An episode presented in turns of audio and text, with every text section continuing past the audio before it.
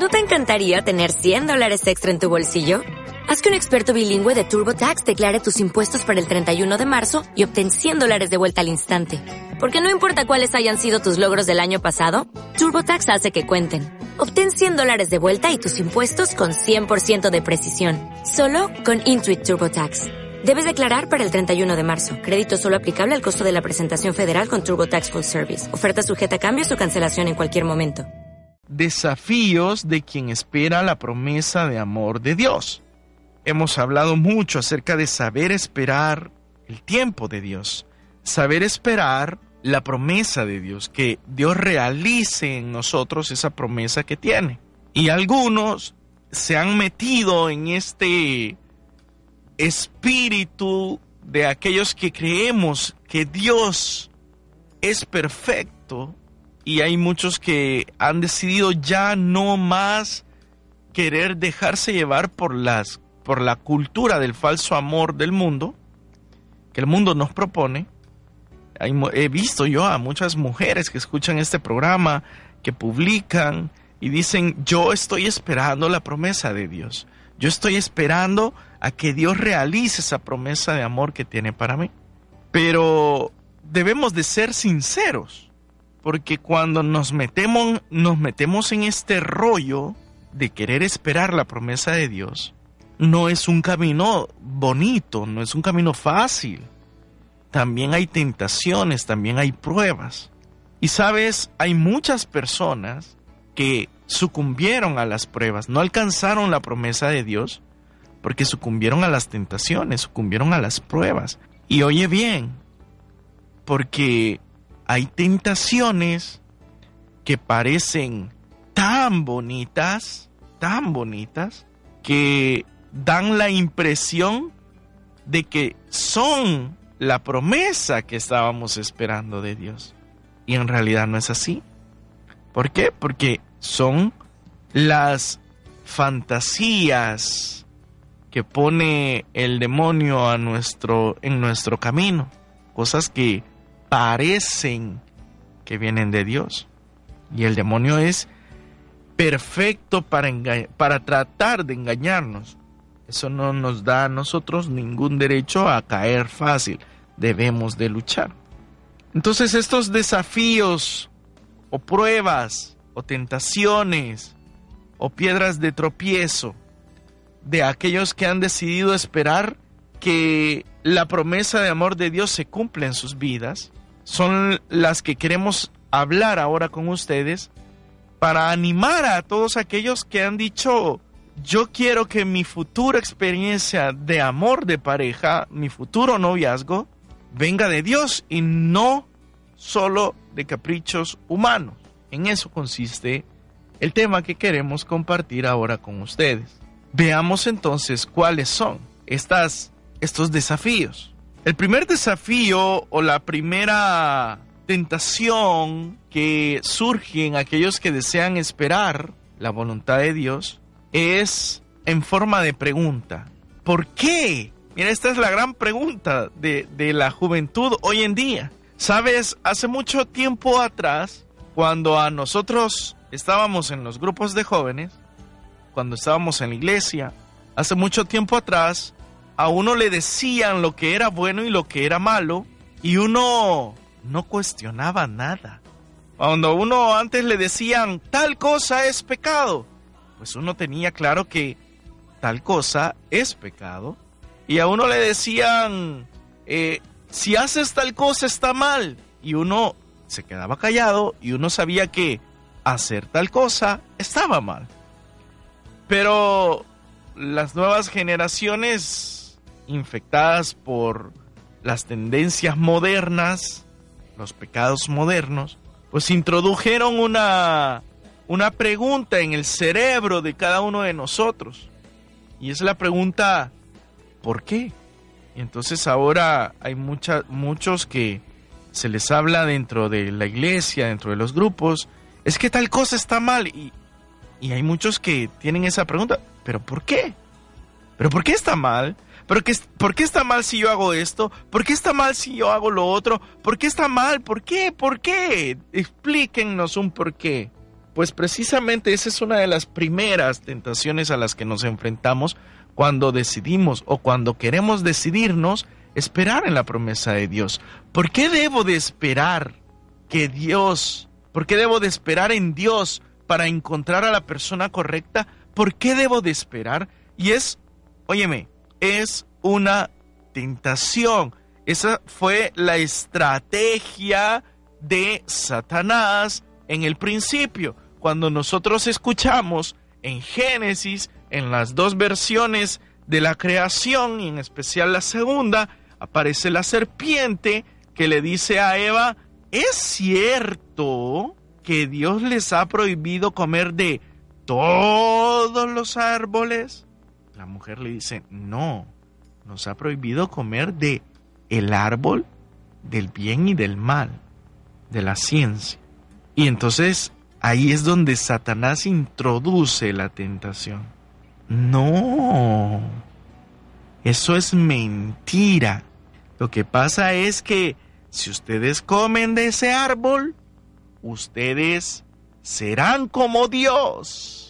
Tendrán la capacidad de decidir qué es lo mejor para ustedes. Tendrán en sus manos el poder de decir lo que yo quiero, lo que a mí me apetece. Podrán distinguir el bien y el mal y ustedes tendrán la capacidad de tomar la decisión. No van a necesitar de nadie, sino que ustedes van a decir, yo quiero esto, yo no quiero aquello. Eso fue lo que sucedió en el Génesis. Satanás introdujo el, pero ¿por qué debo de esperar en Dios? ¿Pero por qué debe ser Dios quien me diga lo que es bueno y lo que es malo? Y esa es una pregunta. Oye, yo no te estoy diciendo que si en tu mente pasa constantemente la pregunta, que no estoy diciendo que tú seas malo, estoy diciendo que la tentación está tratando de atacarte. ¿Por qué debo de esperar yo en Dios para encontrar a la persona correcta? Yo este en este primer punto yo quiero compartírtelo a forma de testimonio. Todos mis todas mis experiencias de noviazgo fueron un capricho mío. Todas mis experiencias de noviazgo fueron un capricho mío. Todas fueron un, es que a mí me gusta, es que yo la quiero, es que a mí me atrae, me parece muy linda y a mí me interesa tener una relación de noviazgo con esa persona.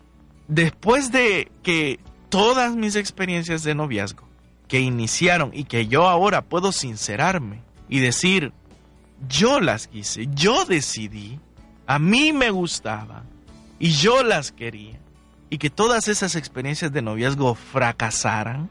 Y óyeme, tampoco es que yo en mi mente decía yo no necesito de Dios. O sea, yo siempre fui un joven, siempre me consideré un joven cristiano que buscaba y trataba de hacer la voluntad de Dios. Lo que pasa que en ese yo las quería, yo deseaba, yo estaba perfectamente disfrazado de un yo creo, yo siento, a mí me parece que Dios quiere. Estaba perfectamente disfrazado. Yo no te estoy diciendo yo era un tipo malo que andaba simplemente cumpliendo mis caprichos, no. como te repito, ahora reconozco, ahora reconozco que fueron mis caprichos, mis deseos, mis ganas y mis gustos. Pero en ese tiempo, en ese momento, yo podía al 100% afirmar que a mí me parecía que Dios me estaba llevando a eso. No puedo dártelo por seguro. De tal manera que incluso las personas con las que yo salía, las personas con las que yo hablaba y les hacía ver que me gustaban y que quería tener una relación con esas personas, a esas personas casi que las convencía diciéndoles que Dios es el que nos está llevando a esto. Pero con, después de reflexionar, después de fracasar y reflexionar, sin duda alguna, sin duda alguna, me doy cuenta que caí en la estrategia de Satanás. Y por eso mis relaciones fracasaron, porque eran un deseo mío que yo disfrazaba de la voluntad de Dios. ¿Por qué debo de esperar? Yo he aprendido en la vida que debemos de esperar porque la voluntad de Dios tiene características propias que nos que podemos descubrir la voluntad de Dios y la voluntad de Dios nos da en la vida algo mejor de lo que nosotros creemos que es mejor para nosotros. Y la palabra de Dios nos enseña precisamente esto. Mira, nada más, déjame compartirte. Vamos a buscar en el libro de Jeremías, en el Antiguo Testamento, el versículo 17. Ya lo, ya lo hemos leído acá y algunos ya lo conocen muy bien. Jeremías 17, 9. El corazón es lo más complejo y es perverso. ¿Quién puede conocerlo? ¿Quién puede conocerlo? Otras versiones bíblicas dirán, engañoso es el corazón. Y es así.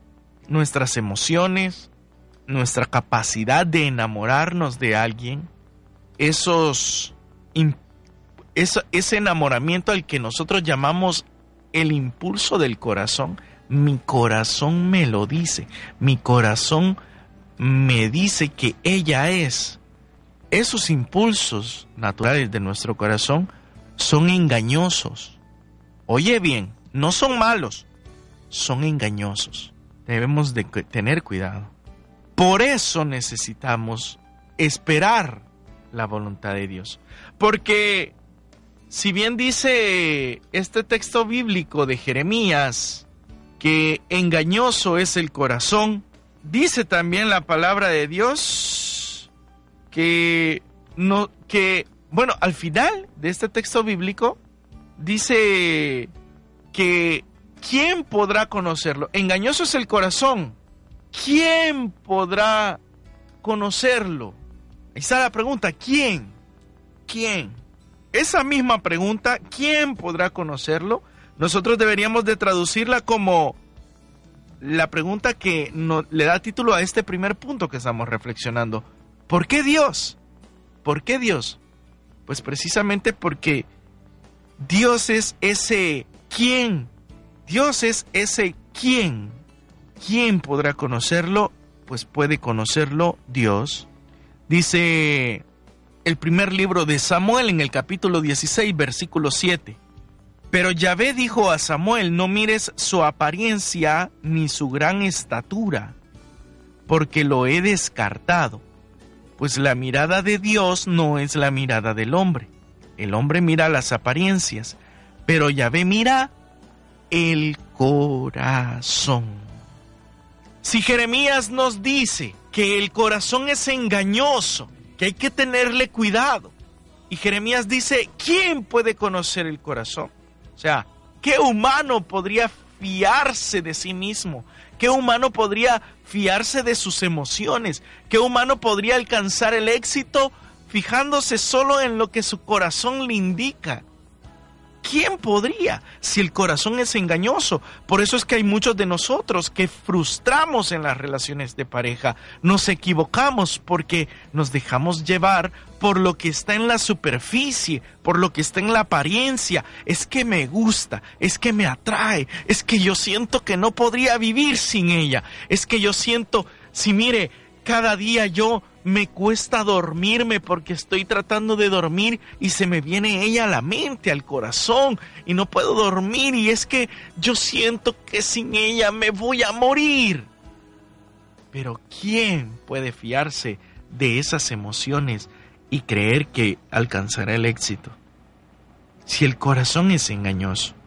Pero dice la primera de Samuel entonces, ¿quién podrá entonces la primera de Samuel nos da la respuesta. ¿Quién puede conocer el corazón? Dios. ¿Quién puede conocer el corazón? Dios. Dios conoce tu corazón. Dios conoce tu corazón. Hablaba con un amigo esta semana que me hablaba de, de estarse, que se está enamorando de una amiga. Tengo dos casos por ahí con los que estamos hablando, pero de, del mismo tema, ¿eh? Del mismo tema de saber esperar la promesa de Dios. Eh, y este amigo me estaba contando de su relación anterior y luego me estaba contando de su relación actual. Y yo le decía, yo le preguntaba, mira, ¿qué de diferente hay de lo que sentías? Oye, oye bien, ¿qué de diferente hay de lo que sentías cuando comenzó tu relación anterior? De lo que estás sintiendo en este momento por esta chica que ha aparecido. ¿Qué de diferente hay? Fíjate bien. Porque no le preguntaba qué de diferente hay del final de tu relación pasada y del inicio de esta nueva relación. Le preguntaba, ¿qué de diferente hay de tu del inicio de la relación anterior del inicio de la relación de ahora? Y luego de pensarlo y meditarlo, me decía, nada, de diferente no hay nada. ¿Por qué? Al inicio de la relación anterior, ¿qué fue lo que sucedió? Me gustó, me atraía, nos hablamos, me comenzó a gustar mucho más, me comencé a enamorar mucho más, sentía tanto deseo de estar con ella, sentía que éramos las hechos el uno para el otro. Y emocionalmente es todo idéntico en la relación de este momento. Eso es lo que nos sucede.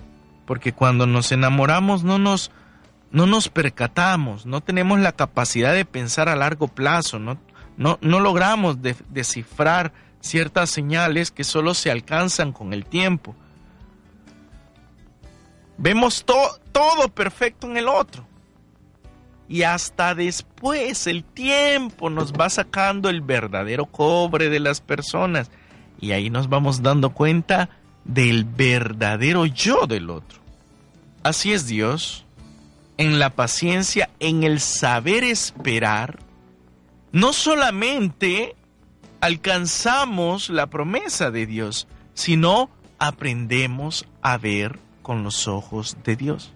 Cuando uno aprende a esperar, no está de brazos cruzados, con los ojos cerrados y diciendo, Dios, a la cuenta de tres abriré los ojos y frente a mí aparecerá la persona que tú quieres para mí. Uno, dos, tres, y abres los ojos. No, quien aprende a esperar para alcanzar la promesa de Dios es una persona que está constantemente aprendiendo a ver como Dios. Por eso, en, el primer libro de Samuel, en el versículo 16, versículos del 7 en adelante, en el, en el 7, Yahvé corrige a Samuel y le dice, no te fijes en su apariencia, porque ustedes los hombres no ven como yo, ustedes ven apariencia, yo veo el corazón. Y por eso los siguientes versículos, si tú los lees, te darás cuenta que Samuel en las siguientes personas que aparecen ya no tiene que preguntarle a Dios, sino que es el mismo Samuel el que dice, no, este está descartado, no, el otro tampoco. Aquel no, tampoco, no es lo que Dios quiere. ¿Por qué? Porque lo que nos demuestra el texto bíblico es que Samuel, al saber esperar la voluntad de Dios, Samuel aprende a ver como Dios. Y ese es el detalle. hay muchos de nosotros que queremos aprender a esperar en Dios creyendo que es un acto de magia. Es un acto de, ay, Dios me va a poner enfrente de repente el que quiera. No, Aprender a esperar la voluntad de Dios es aprender a conocer la voluntad de Dios y ver con los ojos de Dios. Sabes, yo te contaba mi experiencia con mis relaciones de noviazgo y que fracasaron aún creyendo yo que estaba siguiendo la voluntad de Dios, pero en el fondo ahora me doy cuenta que estaba siguiendo solo mi deseo y mi capricho y mi gusto personal. ¿Qué de diferente te puedo contar de lo que sucedió ahora en mi último noviazgo y ahora matrimonio? Yo recuerdo que, que con mi esposa, ahora esposa, cuando éramos amigos, y, y nosotros compartimos el testimonio hace poco con ustedes, cuando éramos amigos íbamos juntos a misa todos los días casi, cada cada tiempo, una, dos veces a la semana íbamos al Santísimo. Y recuerdo que una vez estábamos, yo estaba a punto de entrar a trabajar y estábamos platicando. No me recuerdo así en el con las palabras textualmente bien repetidas, pero me recuerdo que hubo una pregunta de ella hacia mí, pues que tenía que ver con eso, ¿no? ¿Qué, le estaba, qué era lo que le estábamos pidiendo a Dios? Y si, y si coincidíamos en el hecho de, de, de, de que teníamos una atracción mutua, yo me recuerdo que yo le explicaba a ella que creo que fue después de que comenzamos, no me recuerdo. Creo que fue después de que comenzamos como novios la plática. Casi podría asegurar lo que fue después de que comenzamos. Yo recuerdo que en esa plática yo le decía que si bien yo me sentía atraído por ella y quería, mi gusto personal era que quería tener algo con ella, mis oraciones constantemente eran, Dios, no dejes que mi corazón me engañe. No quiero tener una relación de noviazgo solo porque me guste, solo porque me atrae. No quiero otra relación así. Y es cierto, me recuerdo que fue después de que comenzamos, porque yo le decía que quizás yo hubiese, por el impulso natural del enamoramiento, yo hubiese iniciado la relación, le hubiese pedido que si fuera mi novia mucho tiempo antes de que se lo pedí. Pero yo vivía pidiéndole a Dios y me, me, me forzaba a mí mismo a callar mi deseo de decirle que fuera mi novia. Para pedirle a Dios, Dios, que sea cuando tú quieras. No cuando yo desee, ni, no cuando mi impulso me esté empujando. No, cuando tú quieras, cuando tú me lo indiques, cuando tú me enseñes. Y así fue. Yo creo que esa fue la diferencia. Obligué a mis emociones a no dominarme. Y le pedía mucho a Dios que no me dejara caer en esa prueba, en esa tentación. Me gustaría compartir otro texto bíblico contigo acerca de esto que estamos hablando. Mira, en el Nuevo Testamento buscamos la carta a los hebreos, en el capítulo número 10, Hebreos 10, versículos, versículos 35 y 36. Por eso, no pierdan ahora su resolución que tendrá una recompensa grande. Es necesario que sean constantes en hacer la voluntad de Dios para que consigan su promesa. Palabra de Dios. alabamos Señor. Oye esto. Tú que quizás entras en la inquietud y dices, no, ya no, y será la voluntad de Dios, mejor espero la voluntad de Dios. Y quizás algunos te dicen, ah, pero qué, si tú dices, esperar la voluntad de Dios, estás perdiendo el tiempo. Si tú dices, yo voy a esperar la voluntad de Dios, quizás se te va a ir esa chica que tienes ahí enfrente. Quizás, y, mira, hay quienes, ¿saben la pregunta que hacen algunos? Me dicen, hay una chica que me gusta y a mí me gustaría esperar para que sea según la voluntad de Dios. Pero ¿y si ella no quiere? Pero ¿y si por estar esperando ella decide irse? por otro lado, y si ella no quiere esperar, o si él no quiere esperar, te repito esta palabra de Dios, Hebreos capítulo 10, versículos 35 y 36.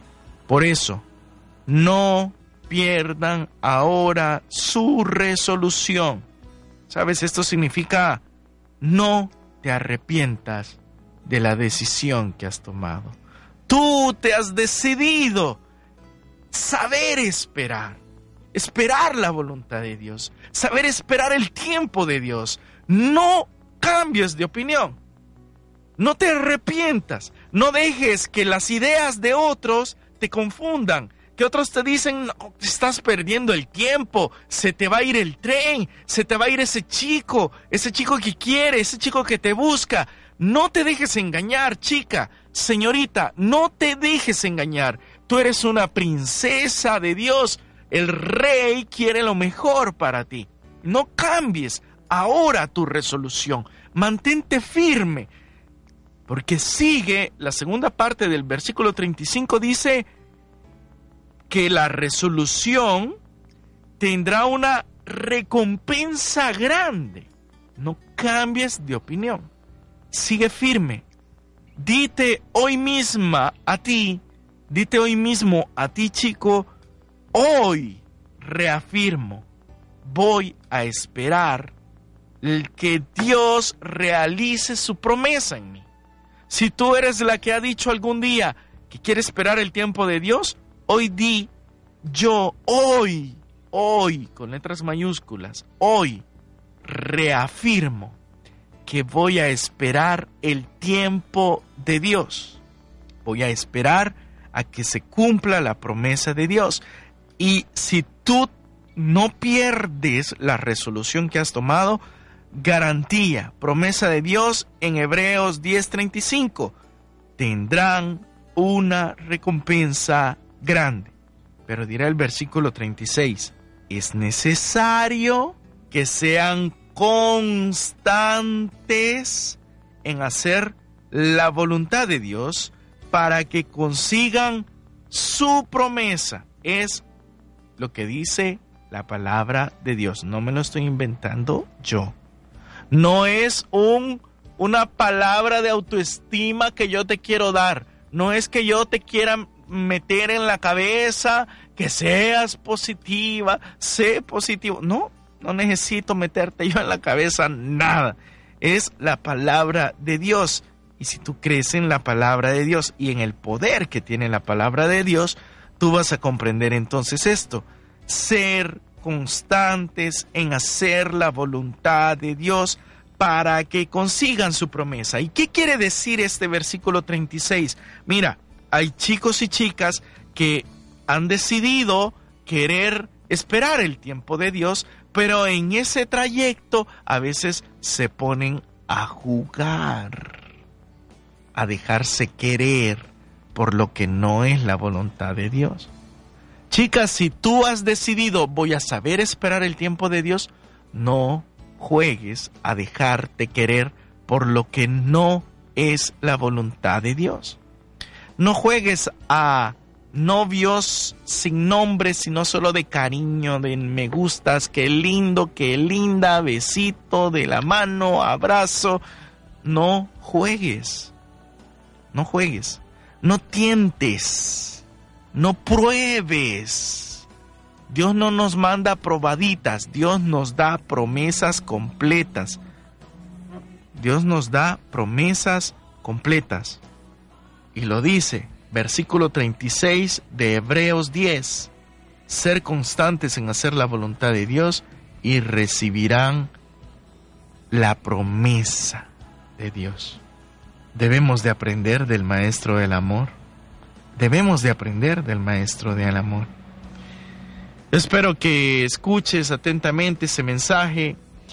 Vamos a hacer una pausa musical y yo te pido que en esta pausa musical comiences a pensar y a reafirmarte a ti mismo o a ti misma. Señor, yo quiero saber esperar tus promesas, que se cumplan en mi vida tus promesas.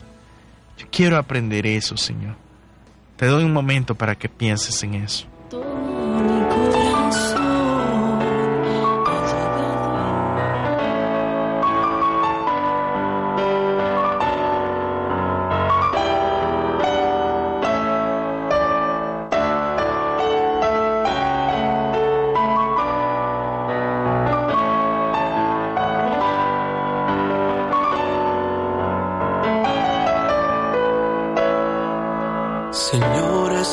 Saber que me hace falta, que en mis oraciones le encomiendo sin parar.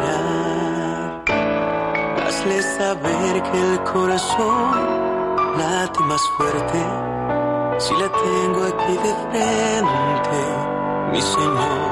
Hazle saber. Señor Jesús, ponle en su corazón mi nombre para que sienta que el amor viene de ti. Hazle saber que cada día estoy luchando y en tus manos entregando esta historia de los dos. y dame valor de amarla como tú hasta el último latir, hasta que lo digas tú y transfórmame, Señor, en un buen merecedor de su noble corazón, de tu amor en su amor.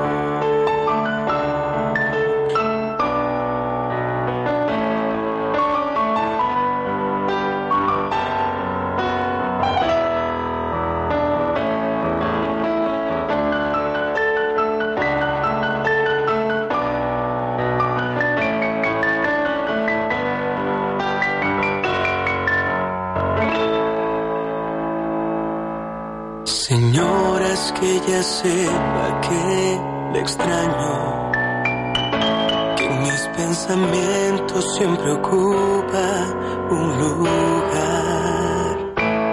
Hazle saber que mientras tú nos des la mano, estaremos bien cuidados. Este será nuestro afán y dame valor de amarla el último latir, hasta que lo digas tú y transfórmame, Señor, en un buen merecedor de su noble corazón,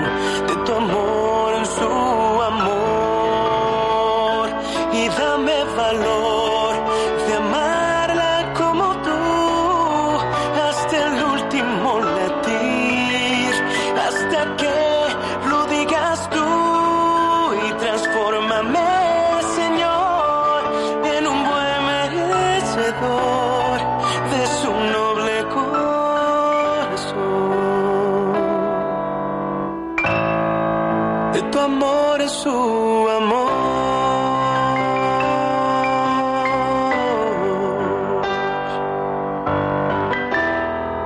de tu amor en su amor.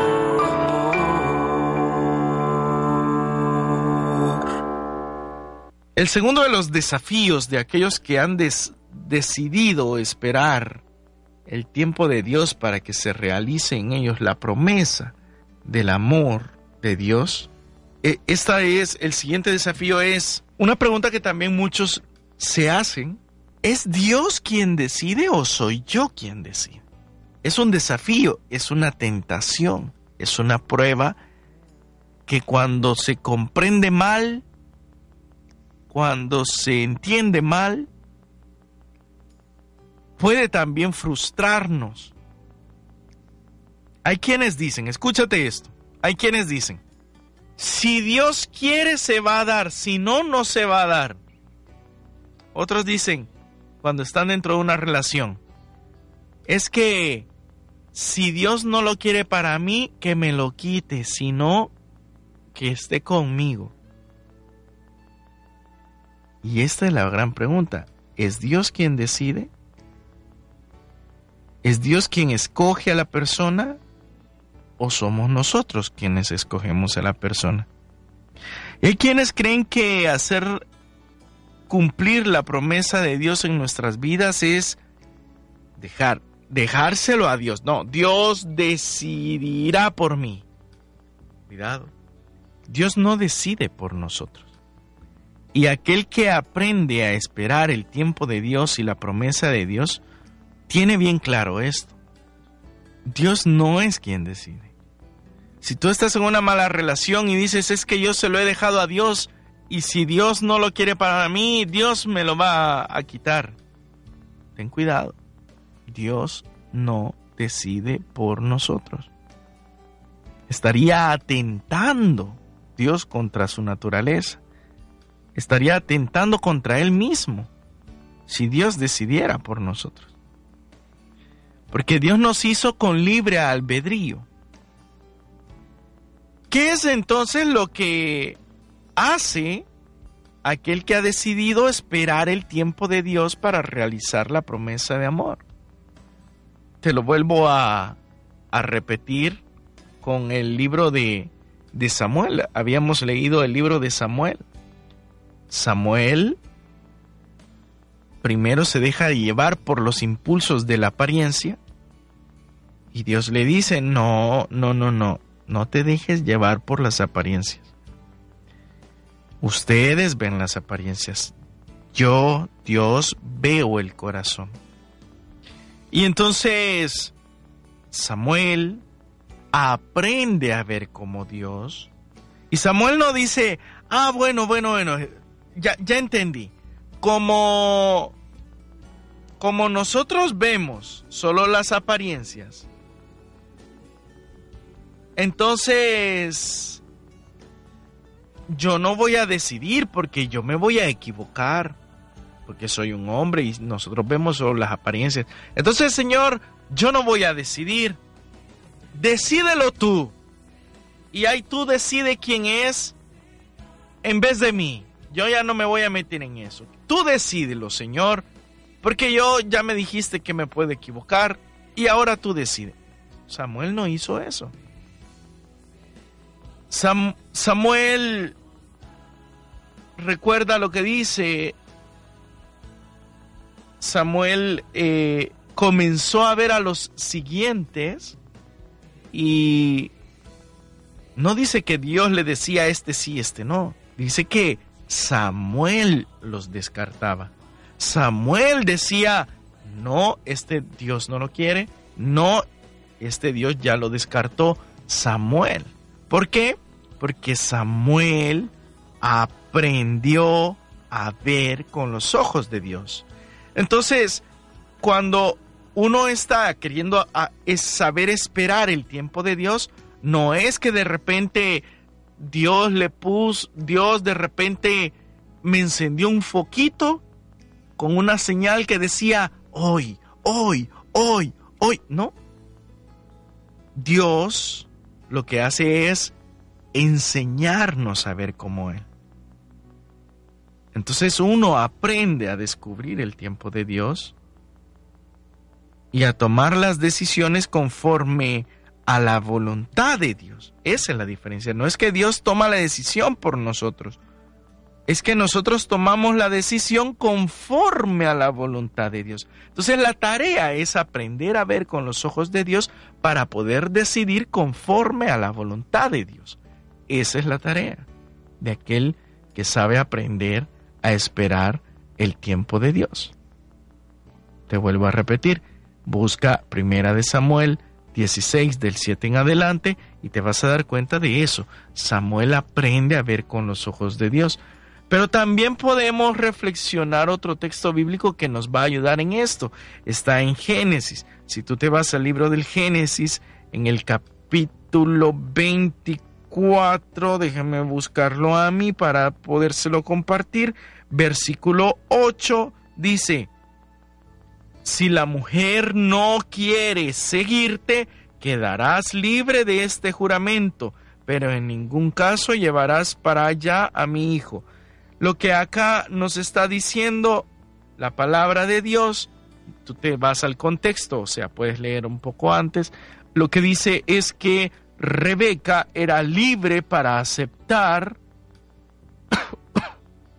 perdón, Rebeca era libre para aceptar para aceptarse casar con Isaac. Era libre. Si la mujer acepta, si no, quedas libre, le dice Dios. Dios no nos fuerza ni, ni decide por nosotros. Dios nos capacita, nos da su espíritu que nos regala con su espíritu el discernimiento de saber conocer la voluntad de Dios. Quien debe decidir eres tú. Ese es el detalle. Mira, hay, hay quienes, disculpen mi expresión, pero es que a veces somos tan abusivos y tan aprovechados y tan holgazanes espiritualmente que por supuesto es más fácil decir, no, yo se lo he dejado al Señor. Si Él quiere, será para mí. Si no, no será así. Eso es ser un holgazán espiritual. Aquel que quiere, aquel que desea esperar el tiempo de Dios para que la promesa de amor se cumpla, es aquel que está trabajando por estar en contacto con Dios, para aprender a ver con los ojos de Dios y para poder decidir conforme a la voluntad de Dios. Dios no decidió por mí que mi esposa fuera mi esposa. Yo tomé la decisión. Dios la bendijo. Ten cuidado porque a veces esto más nos sirve para excusarnos, porque entonces después hay quienes dicen, es que Dios me la dio, yo no lo quería así, pero Dios me lo puso. Y entonces que Dios se haga cargo. No, quien se debe de hacer cargo eres tú. Tú tomaste la decisión equivocada. Mira, yo tomé las decisiones equivocadas de mis relaciones. Yo me equivoqué.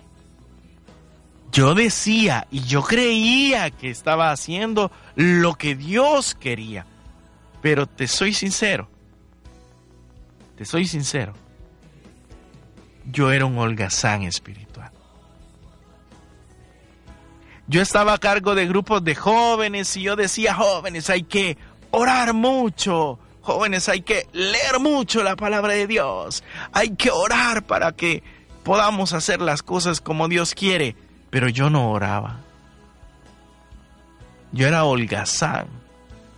Yo iniciaba relaciones y yo decía que Dios me decía a mí que esa era una persona para mi vida, pero yo ni siquiera oraba. Te estoy diciendo, ni siquiera oraba porque lo que hacía era una oraciones de así, vea, de ahorita me persino y digo, Señor, gracias porque apareció esta chica, me gusta, la amo y yo sé que tú la quieres para mí. Amén. Esas eran mis holgazanerías espirituales. No oramos, hermano, no oramos.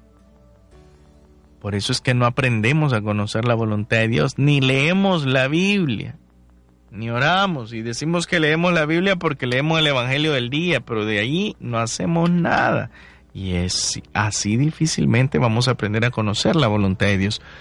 Dios no decide por ti ni por mí. Dios nos capacita para ver con sus ojos para sentir con su corazón. Dios nos capacita y nos da las oportunidades para poder crear y generar esas el construir la voluntad de Dios. Nos da las oportunidades. A mí me dio la oportunidad, sin duda alguna, de conocer a, a quien ahora es mi esposa reconozco que Dios ahí sí algo hizo, de alguna manera intervino, porque es todo, todo, todo apuntaba a que no deberíamos de habernos encontrado nuevamente, pero misteriosamente el Señor propició que nos viéramos. Lo demás fue tarea de ir descubriendo, de ir orando, de ir trabajando para hacer la voluntad de Dios pero seguimos siendo libres. Dios no decide por nosotros. Tú decides. Tú decides.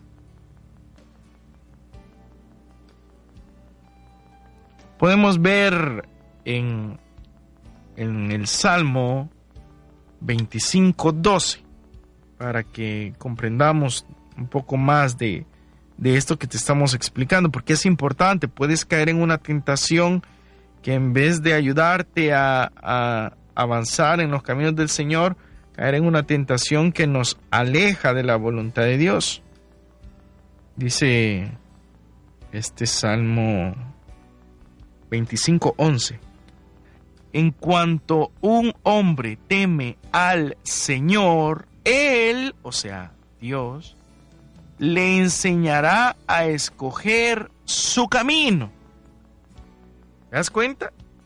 Lo que dice el Salmo, en cuanto un hombre teme al Señor, cuando nosotros tememos ese don del temor de Dios, En cuanto un hombre teme al Señor, Él, o sea, Dios, nos enseñará a escoger el camino. No dice, en cuanto un hombre teme al Señor, Dios se hace cargo de todo lo demás. Dios decide por él. En cuanto un hombre teme al Señor, pues ese hombre puede cruzarse de brazos y sentarse porque Dios ahí le hará llegar lo que necesita. No, dice, en cuanto un hombre teme al Señor, Él, el Señor, le enseñará a escoger. Escoger, o sea, el hombre elige, el hombre decide con la capacitación de Dios. Dios nos capacita para saber decidir, nos da su Espíritu Santo. Pídele, amigo, amiga, pídele a Dios el don del discernimiento, es el que nos capacita para tomar la decisión correcta. Eso es lo que nos falta.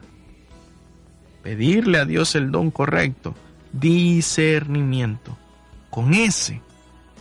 Pero cuidado, cuidado, hay quienes por querer seguir viviendo en la holgazanería espiritual, dicen, no, Dios, yo ya se lo dejé en las manos de Dios. Él que diga si es para mí o si no es para mí. Él que me lo quite. Yo voy a seguir ahí esperando. El Señor va a decidir por mí. Cuidado, una tentación peligrosa porque entonces hay personas que están en relaciones que son malsanas y que están ahí por apegos emocionales y porque no tienen la capacidad de decir, el valor de decidir hacer la voluntad de Dios. Hay quienes incluso Dios ya les ha dicho cuál es su voluntad, ya les ha revelado un sí o un no. Les ha dicho, yo para ti no quiero esto, yo para ti deseo esto. Y hay personas que por temores, por miedos, no deciden, no deciden. Y dicen, no, es que Dios todavía no me lo ha respondido, pero sí, ya se los respondió, ya se los ha dicho, pero siguen incapacitados porque siguen con apegos, a veces son apegos sexuales, a veces son apegos emocionales, apegos a una persona, y no han querido tomar la decisión, aunque Dios ya les ha indicado cuál es su voluntad. Pero seguimos disfrazando el asunto diciendo, es que yo se lo he dejado a Dios. Cuidado, hay una tentación, hay un desafío. La tentación es esa inquietud. ¿Se lo dejo? ¿Dios decide por mí o yo escojo? Y nos dice la palabra de Dios que Él nos capacita, nos enseña a nosotros decidir. Este es el segundo, entonces, de los desafíos. Y te repito, mira, cada desafío nos daría para dar tantos ejemplos y tantas formas de poder comprender. Yo espero que tomes los textos bíblicos que te hemos compartido ahora, que los sigas leyendo y que ores conforme a eso que dice la palabra de Dios y le digas, Dios, enséñame, yo quiero aprender a tomar la decisión correcta. Yo voy a esperar hasta que tú me indiques, hasta que tú me capacites. Voy a saber esperar para que se realicen en mí tus promesas. Espero entonces que el programa de ahora te ilumine, te fortalezca, te anime, porque la promesa está ahí, porque la recompensa será grande, dice Hebreos. Y hermano, hermana, entonces el trabajo debemos de hacerlo con alegría. Ese saber esperar debe de ser con alegría. Es que la promesa será grande. Por supuesto que llevará un trabajo, por supuesto que llevará un perfeccionamiento constante, pero la garantía de la promesa está ahí. No esperes a que Dios decida por ti. pídele a Dios que te capacite. Pídele, Dios, quiero tener ese temor que me ayude a ganar de ti el que me capacites para saber decidir lo correcto. Espero que estas primeras dos reflexiones que hacemos de este tema sean de bendición en tu vida y te ayuden a seguir esperando y confiando hasta que la voluntad de Dios se realice en ti, habiendo Dios capacitado tu corazón, tu alma, tu espíritu y tu mente para tomar las decisiones correctas.